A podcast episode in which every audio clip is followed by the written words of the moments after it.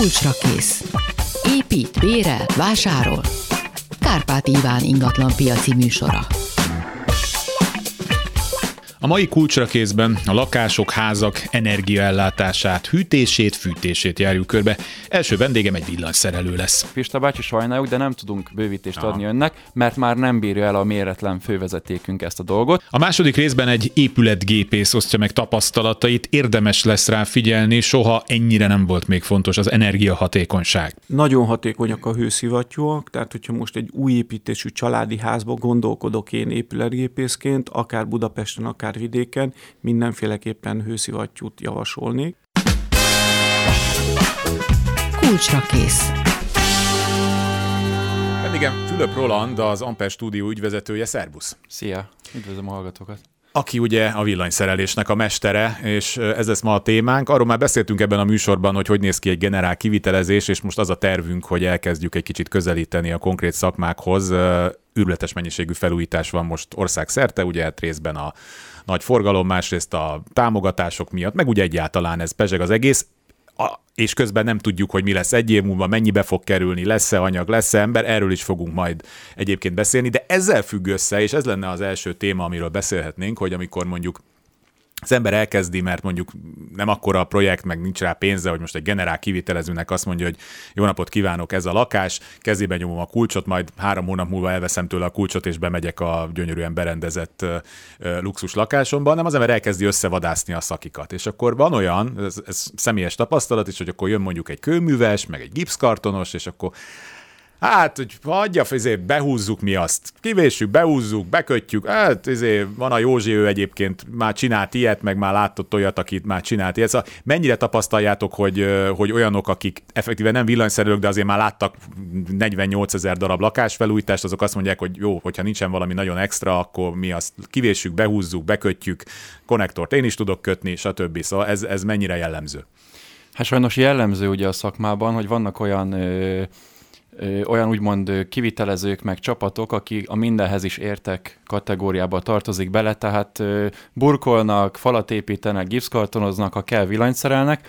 Egyébként egy lakás vagy egy családi ház szerelésnél nem feltétlenül mondom azt, hogy egy ö, ilyen szaki nem tudja uh-huh. megoldani a villanyszerelést, bár olyan mélyrehatóan nem ismeri a szabványokat, mint mondjuk egy villamos kivitelező cég, ahogy mi is vagyunk, és itt azért szoktak sokszor olyan problémák lenni, hogy ö, például másfeles vezetékkel húzzák be a konnektorokat, ö, pedig a szabvány szerint két és feles vezetékkel kell, mert az olcsóbb, meg Ez jó most lesz. az átmérőről beszélünk, igen, mert igen, most úgy igen. beszéljünk, hogy ugyan, az a hallgatók többsége ugyanolyan laikus, mint én, tehát hogy mindig próbáljuk azt mondani, hogy tehát magyarul ez egy, hogy akkor jobban bírja a terhelést. Hogy Így van, ez egy kábel átmerő, amiről aha, most aha. beszélünk, tehát gyakorlatilag ők leegyszerűsítik ezt a dolgot, mert ez a kábel ez olcsó volt, beúzza, egyébként működőképes lesz, de szabványszerűen pedig nem állja meg a De a rákötik a, a, a, nem tudom én micsodát, a, a nem tudom, Mondjuk a mosógépet, a klímát, a mikrosütőt, a vízforralót, akkor izé, izzik a fal, vagy Hát tör... igen, akkor ugye túlmelegszik ez a vezeték, mert ez, ennek a keresztmetszete nem megfelelő, és ezt nyilván ő, mint gipszkartonos vagy burkoló szaki, ezt így nem tudja, csak beúzott oda valamit, mert ugye a három szín az megvan benne, a fázis nulla, meg a védővezetés, akkor ez úgy mindenre is jó. És egyébként meg örül a megrendelő, mert hogy olcsóbban kioszta neki, de az nem biztos, hogy tudja. Egyébként, mert például azt tudom, hogy a gázosoknál nagyon nagy szigorú előírások vannak, hogy kicsinálhatja, hogy azt el kell fogadtatni, hogy a,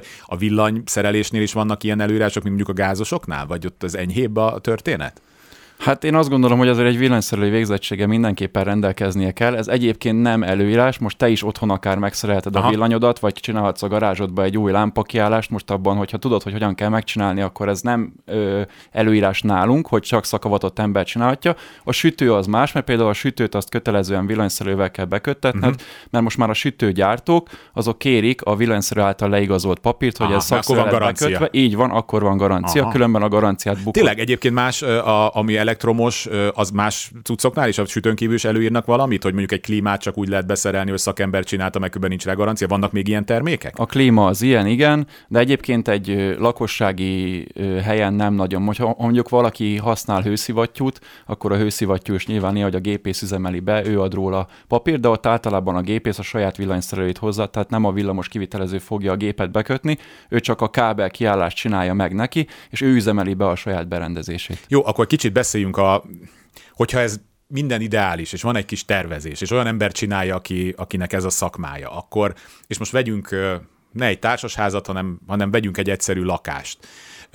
Ami ugye nem új építésű, hanem mondjuk egy budapesti tudom, 50 évvel ezelőtt, vagy 100, 100 évvel ezelőtt épített lakás, amiben még lehet, hogy a falban nem tudom én ilyen alumínium, miket használtak régen, alumínium, alumínium, alumínium vezetékek vannak, hogy kezdődik egy ilyen felmérés, hogy akkor megkérdezed, hogy csokolom, mi lesz itt üzemeltetve, két év múlva mit terveznek üzemeltetni, hogy olyat húzzunk be, mit, mit kell átgondolni ilyenkor? Mi az, amire mi biztos, hogy nem gondolunk, de, de, de aztán biztos, hogy bele fogunk futni, és ezt ti már tudjátok előre, hogy úgyis bele fog futni a kedves ügyfél, még ha azt is mondja, hogy ez most neki nem kell.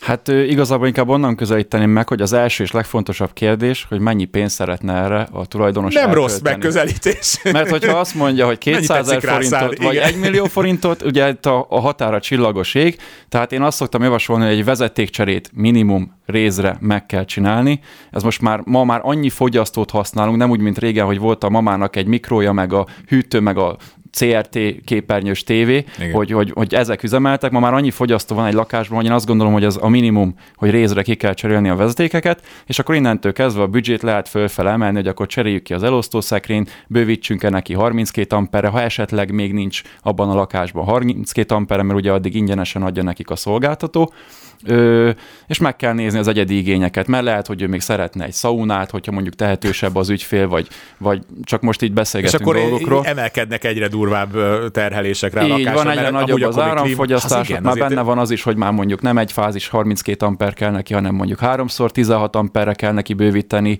Tehát itt maga a tulajdonos igényei szabják meg azt, hogy miután hogyan tervezzük rá erre a lakásra az adott hálózatot gyakorlatilag. Mm-hmm. De ez mondjuk még a jobbik eset, mert hogyha mondjuk egy nagy felújítás előtt állunk, akkor, akkor még szét lehet mindent verni. Na de. Van már egy olyan lakásom mondjuk, ahol már szép a konyha, szép a fürdőszoba, de nem volt korábban megcsinálva, mert lehet, hogy az előző lakó ította fel, és ő nem foglalkozott a vezetékekkel, de én szeretnék egy klímát legalább a lakásba. Szóval mi az, amit úgy meg lehet csinálni, hogy, hogy nagyon durva szétverés nélkül, vagy hogyha hát a kábelcserélni nincs más lehetőség, szétverjük, beletesszük a falba, tehát hogy nincs átmenet, ugye? Tehát ha már egyszer hozzányúltok valami, az akkor szétkeverni. Hát nem feltétlenül. Nem feltétlenül? Ö, attól függ ugye, hogy Tehát milyen a... Az, oké, akkor még másképp fogalmazom. Tehát, hogyha én azt akarom, hogy nem tudom hány amperes legyen, akkor azt meg lehet úgy csinálni, úgy átalakítani a rendszert, hogy azért mindent ne kelljen kiszedni a falból, meg minden, onnan csak mondjuk egy helyen kell valamit kicserélni, egy dobozt, vagy ilyesmit, tehát hogy meg lehet úszni ezt teljes szétverés nélkül is, hogy nagyobb kapacitást elviseljen a lakásom?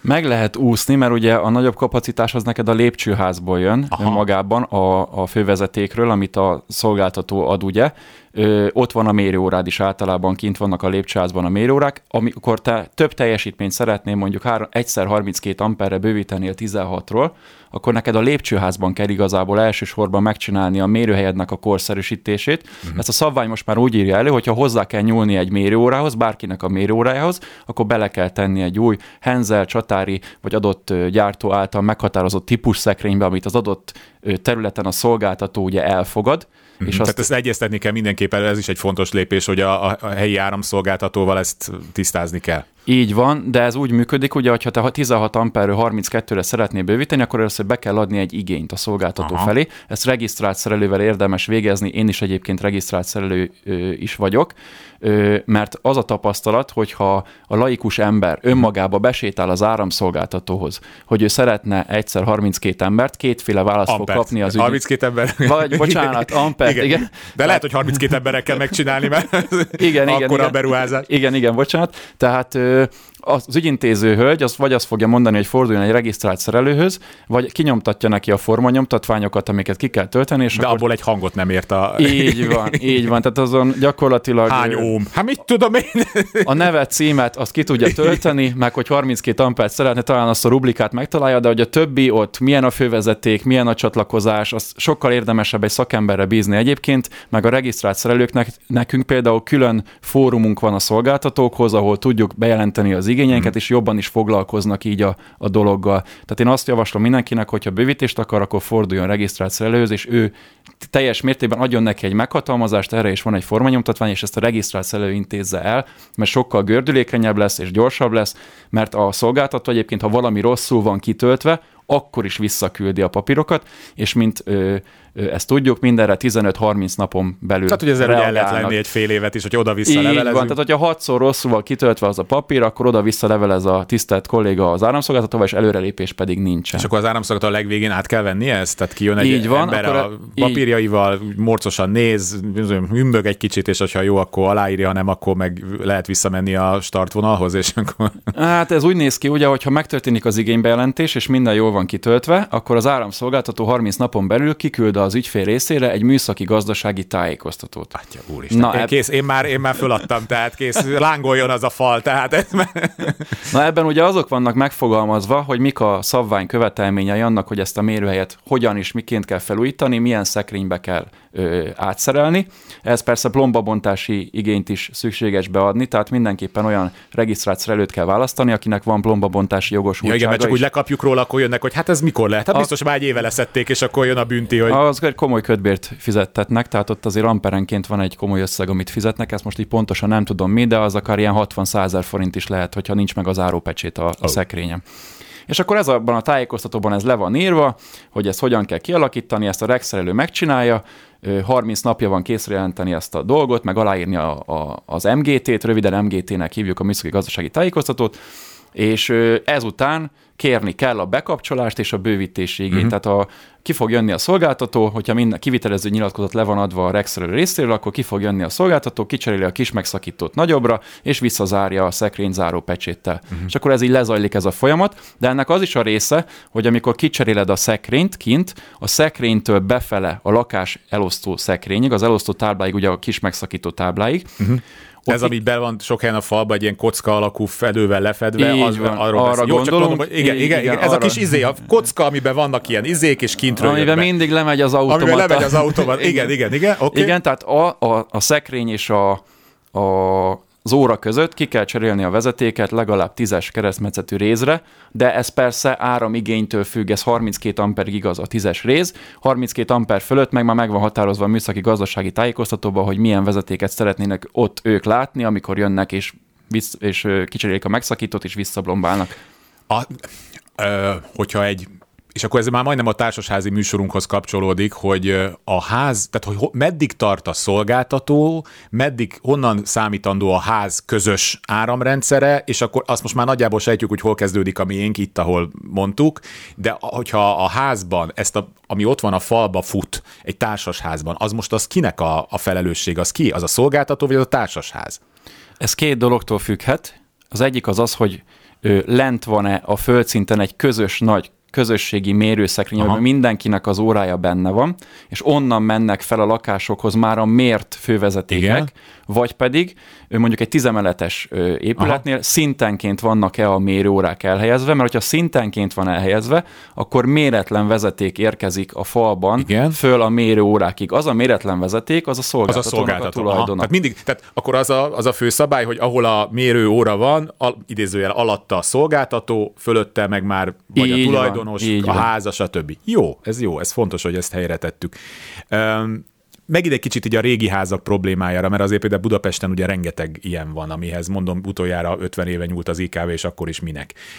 És ezek a, én még találkoztam ilyen alumínium vezetékekkel, amikre most úgy mellékesen klímák, nem tudom én mit, tehát hogy az előfordulhat, hogy egy házban már mindenki nagyjából a lakásába tök jó kicserélte a falba ilyen, nem tudom, két és feles vezetékekre, 30 két amperes, autó, stb. És akkor egyszer csak a házban, a falakban meg ott futnak ezek a 1900, nem tudom, 48-ba berakott vezetékek, ez, ez gyakran bele lehet ilyenbe futni?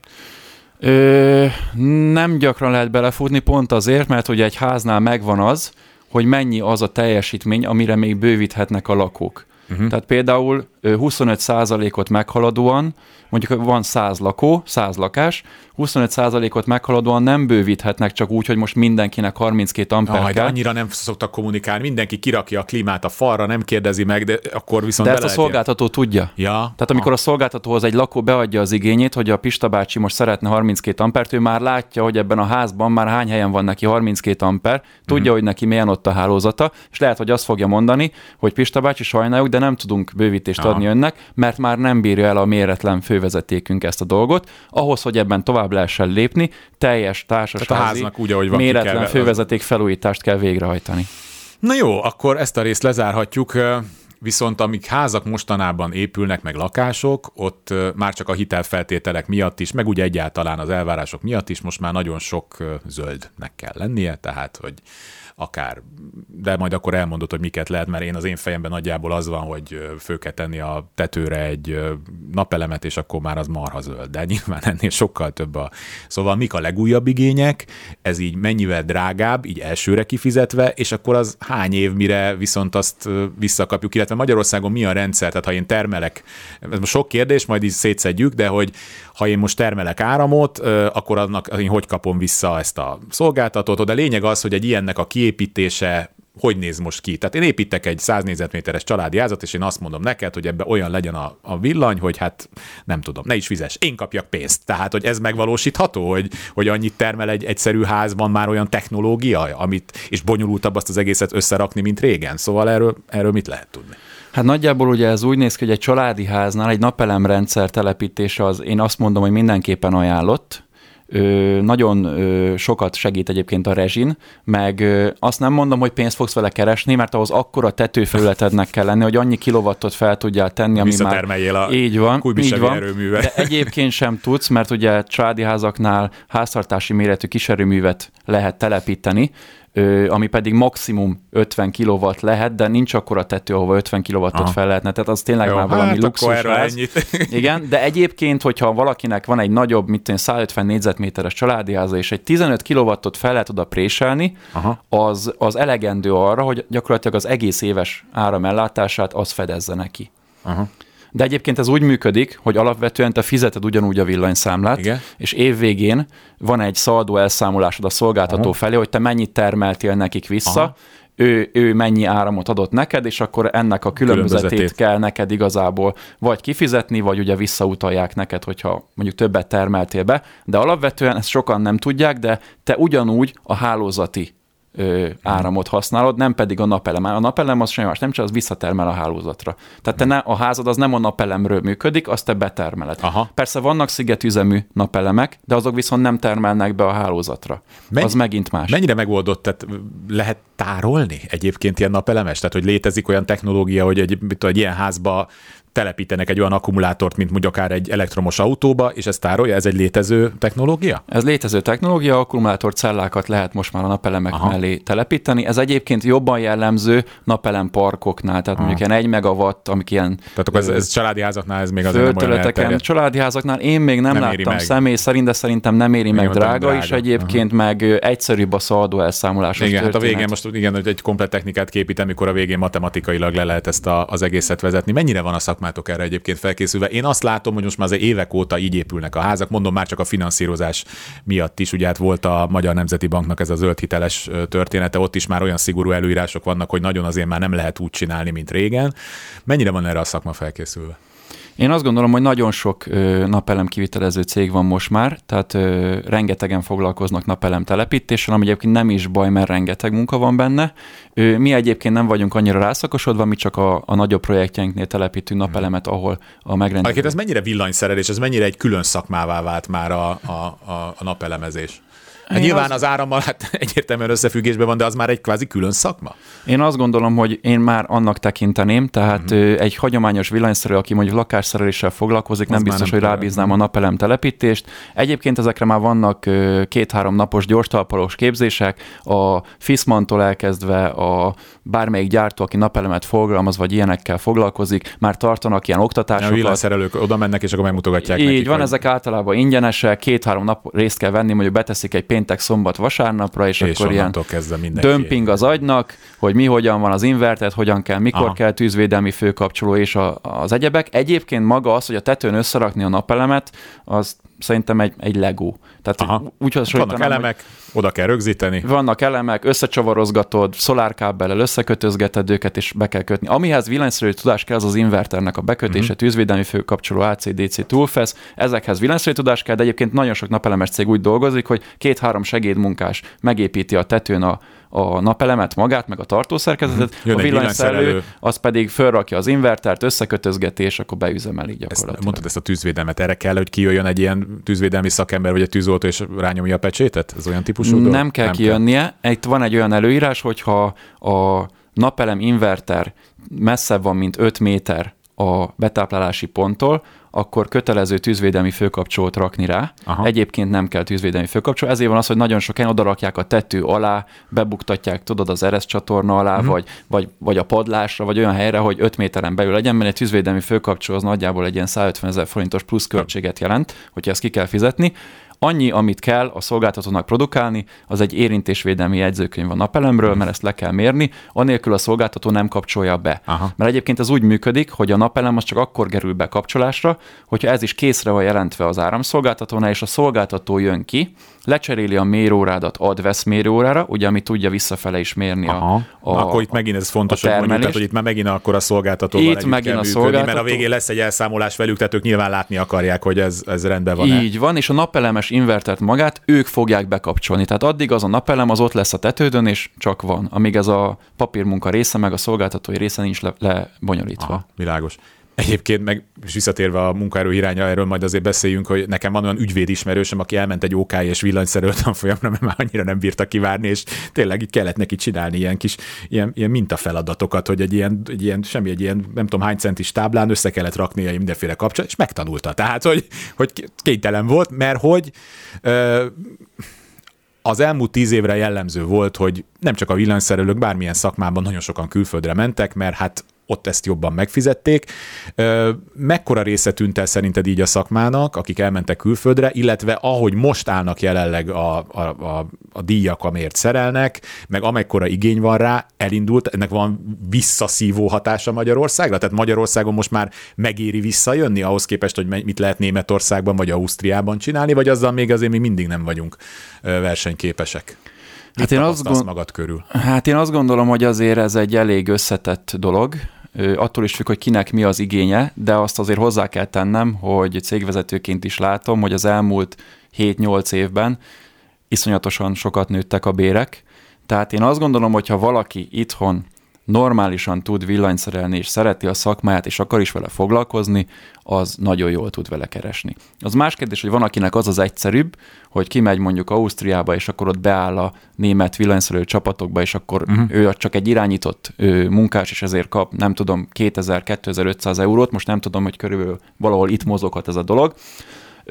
Én azt gondolom, hogy Magyarországon is 4-500-600 ezer forintot meg lehet keresni villanyszerelőként, főleg, hogy ugye van a katásrendszer, ö, most Még? Már, még, még, igen, még van, de amíg még van, az egyébként egy iszonyatosan jó lehetőség a kisvállalkozóknak, most már mindenki boldog-boldogtalan katás lett egyébként, számlázgat, az adózási feltételei nagyon kedvezőek, tehát azzal meg azért még inkább lehet azért egy kis zsetont eltenni, de alapvetően is szerintem a, a szakmunkás bérek megemelkedtek, munkaerő hiány az mindig is volt. Tehát, Tehát neked úgy kellett vadászgatnod az elmúlt azt, években. azt, azt mindig vadászni kell, de ha azt nézzük, hogy tőlünk mentek ki Ausztriába, tőlünk keletebbről pedig folyamatosan igen, jönnek már ide. tehát Romániából, Ukrajnából. Romániából, Ukrajnából. Pláne tehát- most talán Ukrajnából még többen. így van, tehát iszonyatosan sok szakember van egyébként, és azt mondom, hogy néha már a magyarok egy kicsit el is kényelmesedtek, tehát hogyha most összehasonlítanék egy magyar villanyszerőt egy ukránnal, ö, rang, rangos különbség van köztük ö, teljesítményben. Iszonyatosan elment az idő, és még meg akartam kérdezni ilyen praktikus dolgot, amit az olyan hülyék szoktak ö,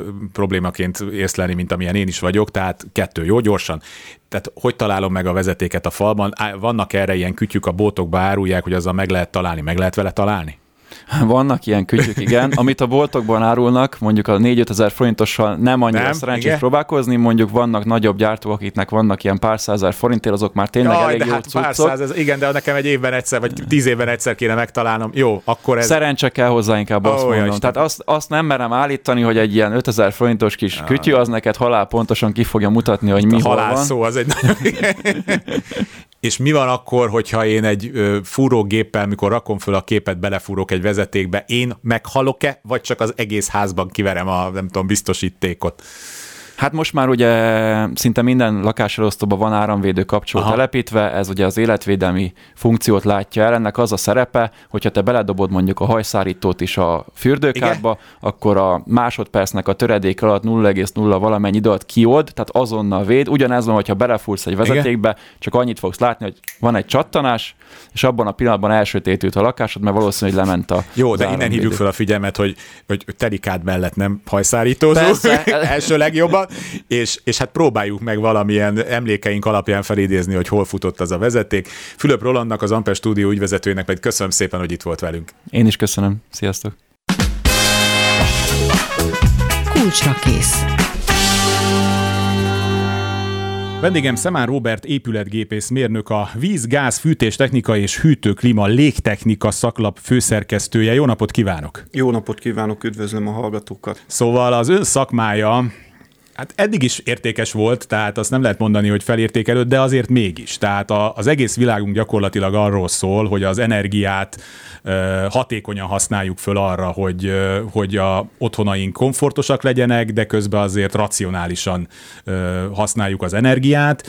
Magyarországon ugye az a sajátos helyzet van, hogy ö, mi az energiát az egész világhoz nézve nagyon olcsón kapjuk. Bár sokan ugye azt mondják, még ez is sok, de gyakorlatilag olcsón kapjuk, aztán majd a költségvetés kifizeti, az egy másik gazdasági műsorunknak lesz a, a témája. De nyissunk akkor egy kicsit távolabbról. Jelenleg a magyarországi háztartások energiafelhasználása gondolom messze van az optimálistól, nem?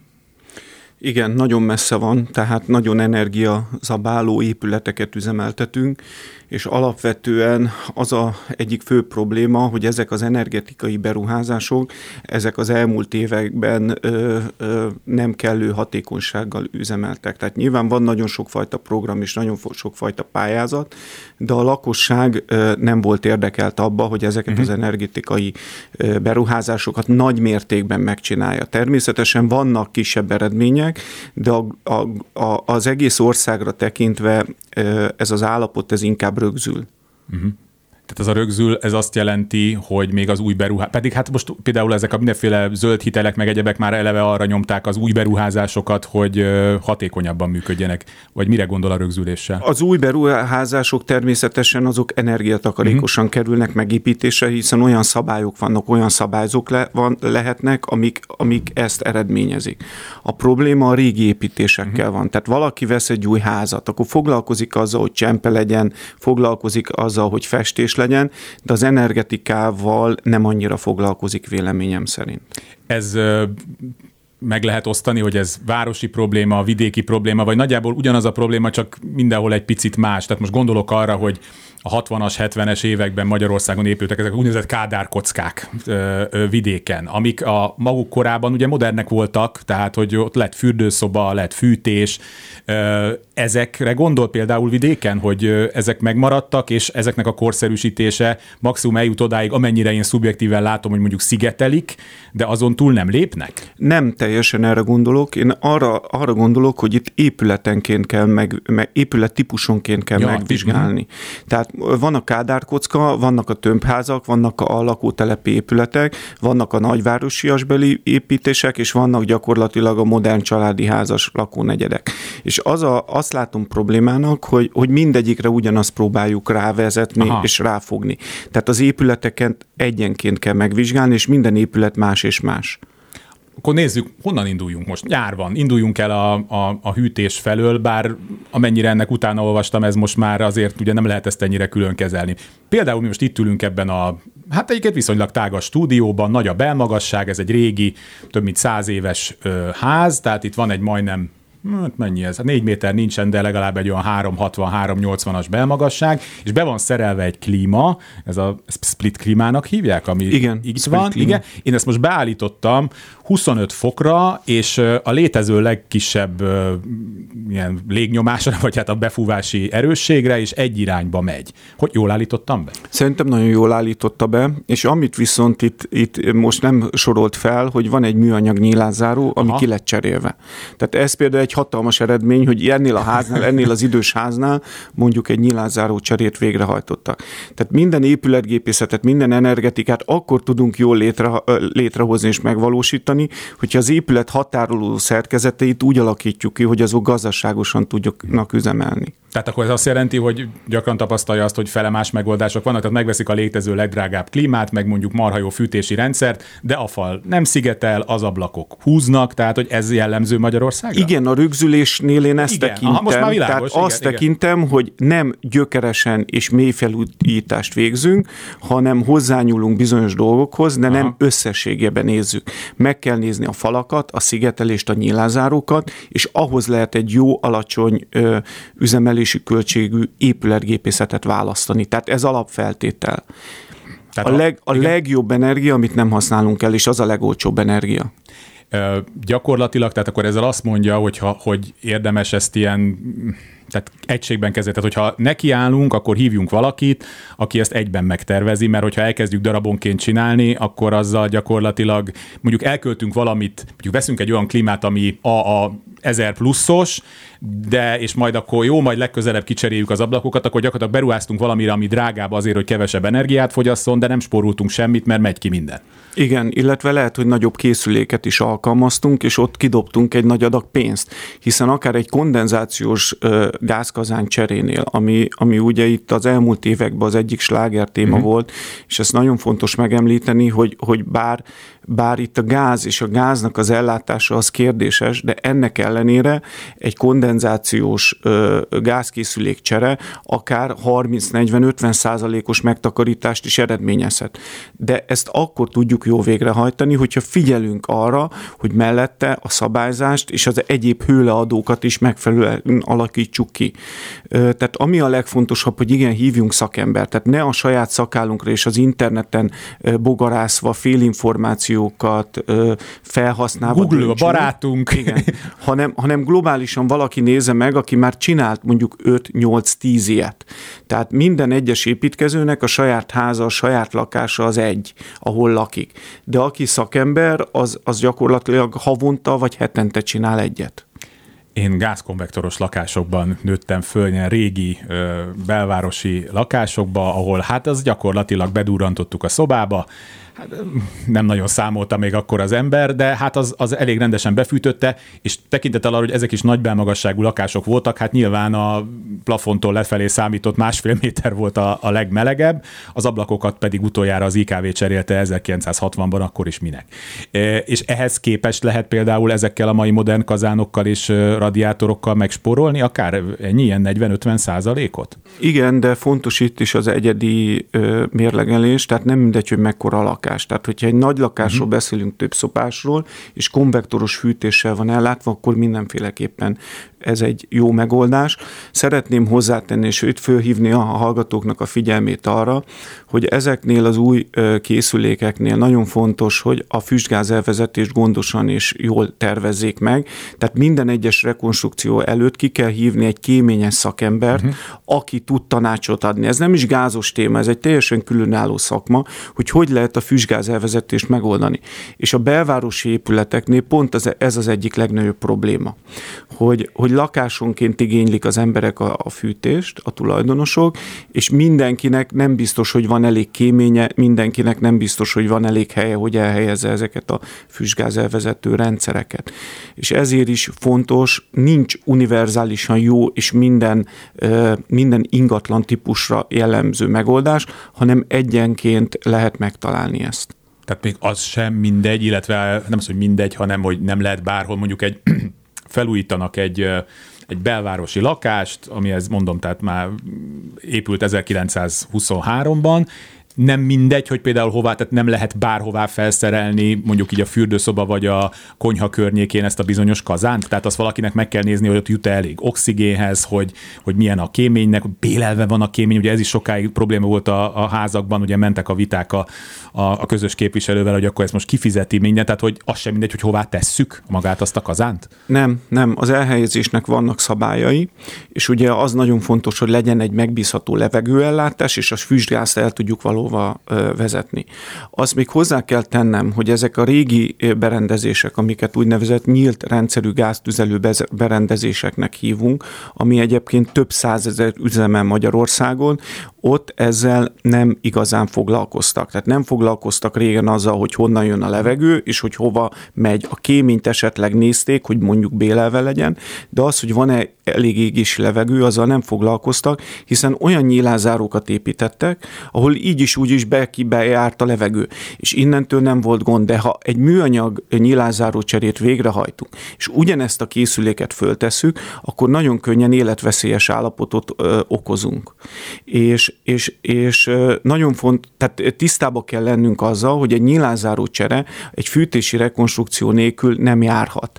És, és ezekben a Ezekben az esetekben mindenféleképpen meg kell vizsgálni a gáztüzelésnek az állapotát. Nagyon sokszor felháborodottan hívnak minket fogyasztók, hogy, hogy a kéményseprő lezárta mondjuk, és a gázüveg hmm. lezárta a gázt. Ezt szeretném hozzátenni, ez, ez, ez az ő érdekük, hiszen ha nincs az égési levegő biztosítva, akkor nagyon könnyen szénmonoxid mérgezés lehet, ami, ami Magyarországon egy évben 30 40 haláleset történik, ha tragédia történik az országban, amik egyébként könnyen megelőzhetőek lennének. Például egyik legfontosabb, hogy szénmonoxid érzékelőt mindenféleképpen használjunk nyílt, nyílt égésterű készüléknél a nyílt égésterű, csak mert hogy az emberek mindig ilyen ezt próbálják, vizualizálják, hogy attól még, hogy az egy zárt fémdobozban van, abban van egy, egy olyan hely, ahol ugye nyíltan ég a láng, erre gondol, mert tehát, hogy az attól még nyílt igen, égésterű. Igen, nem látjuk ami, effektíve a lángot, de attól az még nyílt Igen, égésterű. nyílt égésterű készülék az, ami a helység levegőjét használja, uh-huh. ahol vagyunk. A kondenzációs készülékek, amit előzőekben említettem,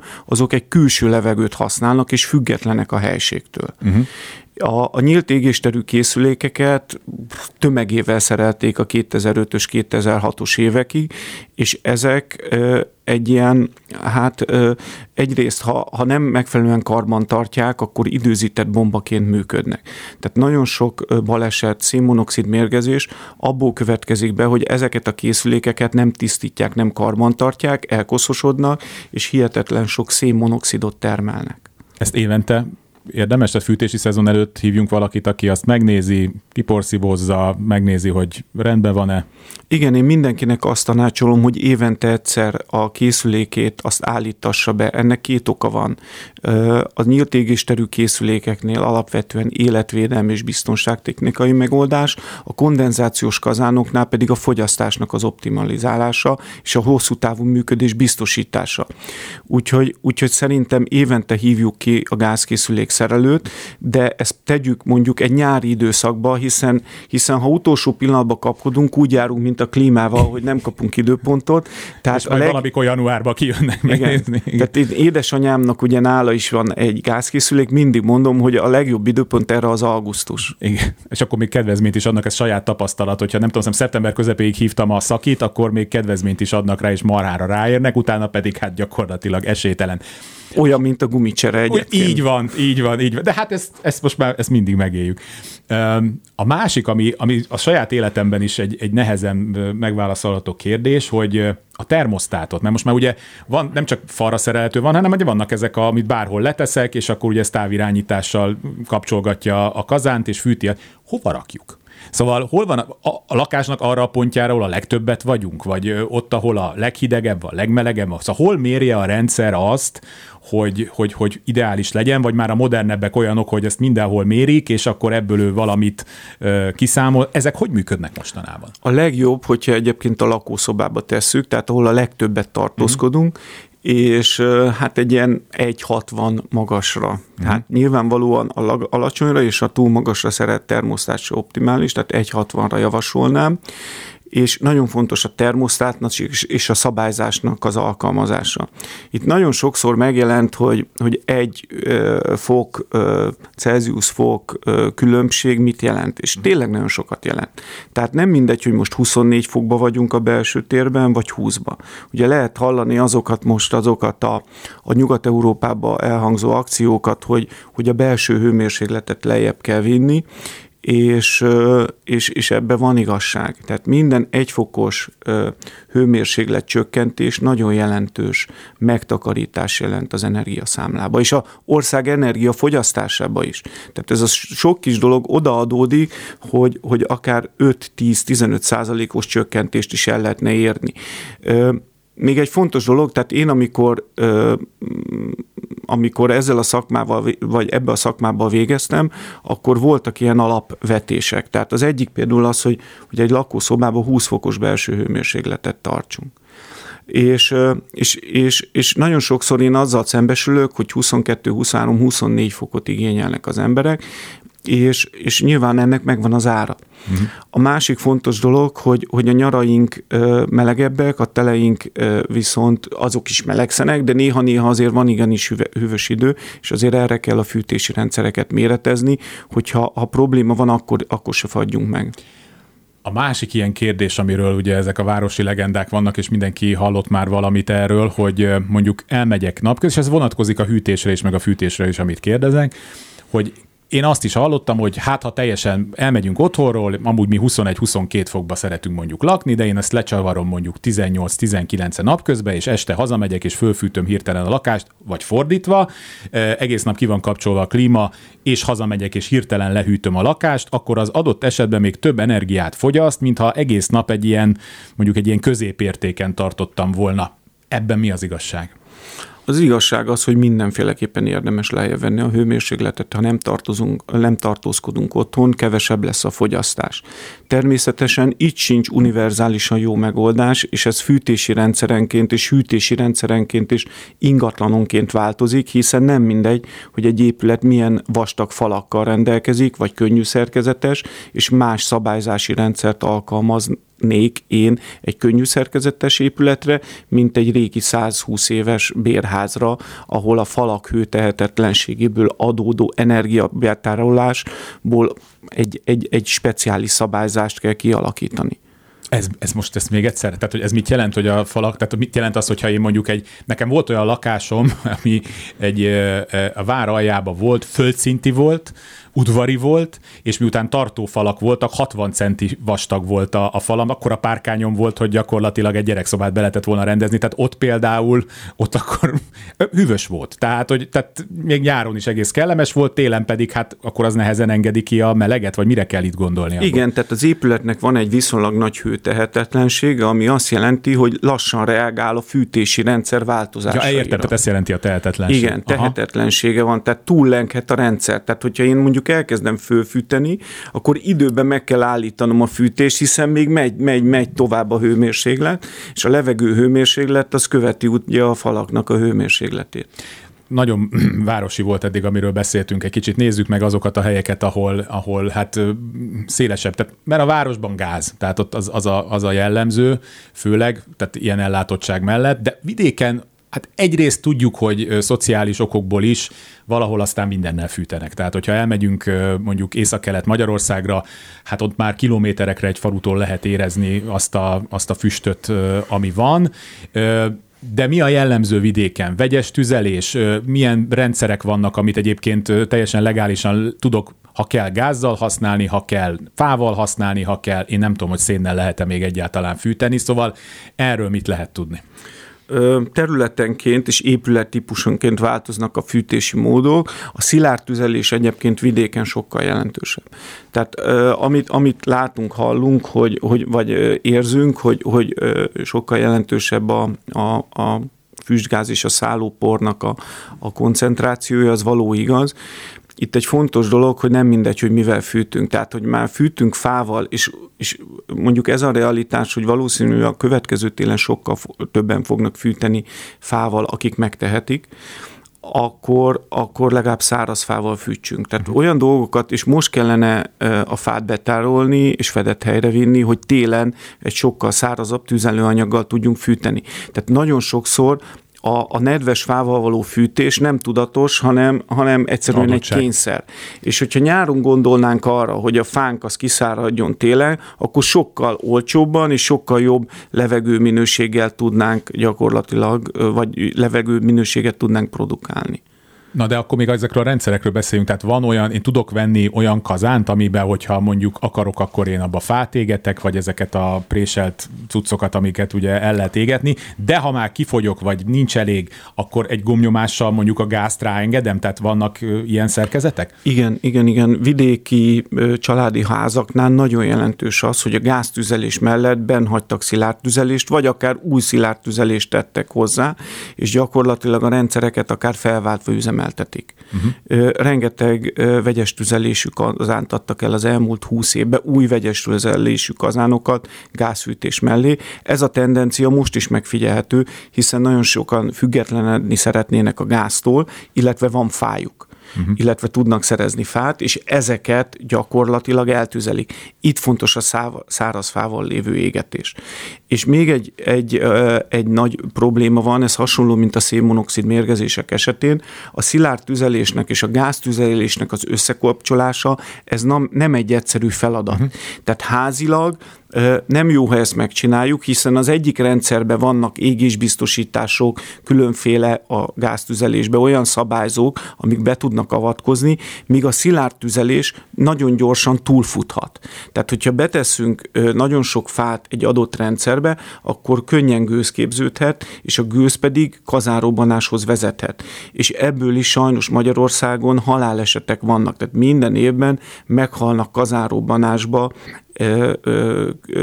fogyasztók, ami azt jelent, amit egyébként el lehetne kerülni, hiszen ennek van egy biztosítási módja, a gőzt el lehet vezetni. Tehát ha ilyen eset van, akkor megint azt szeretném kérni, hogy, hogy hívjanak olyan tapasztalt szakembert, aki úgy tudja kivitelezni a rendszert, hogy baleset ne forduljon elő.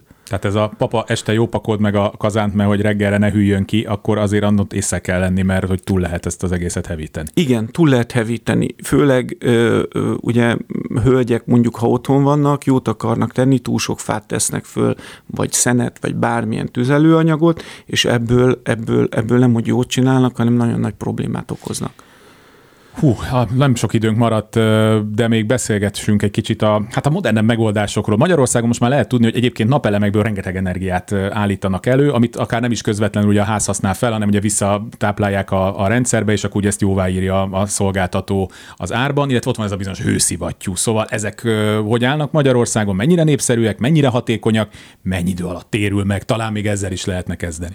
Nagyon hatékonyak a hőszivattyúak, tehát hogyha most egy új építésű családi házba gondolkodok, én épületgépészként, akár Budapesten, akár vidéken, mindenféleképpen hőszivattyút javasolnék, és, és érdemes kiépíteni. Régi házaknál és régi fűtési rendszereknél azonban nagyon sokszor látom azt, hogy betervezik, és nem működik gazdaságosan, optimálisan ez a rendszer. Tehát egy alacsony energiakibocsátású háznál ideális megoldás, és, és sokkal jobb, mint a gáztüzelés. Amit még szeretnék megemlíteni, hogy ezeknél a rendszereknél egy új építésű családi háznál, hogyha most mondjuk én tervezek egy családi házat, mindenféleképpen szilárd tüzelést is javaslok, tehát egy korszerű, zárt, égésterű kandalló beépítése feltétlen szükséges szerintem. Szemár Robert épületgépész mérnök volt itt velünk. Köszönöm szépen a tanácsokat. Köszönöm szépen. Kulcsra kész. Kárpát Iván ingatlan piaci műsora. Ez volt a kulcsra kész. A szerkesztő Kamasz László volt technikus kollégám Kemény Dániel, a műsorvezetőt Kárpáti Ivánt hallották. Találkozunk egy hét múlva, akkor a társasházakkal kapcsolatos ügyekben kérdezhetnek majd élőben. Kulcsra kész. Kárpát Iván ingatlan piaci műsorát hallották.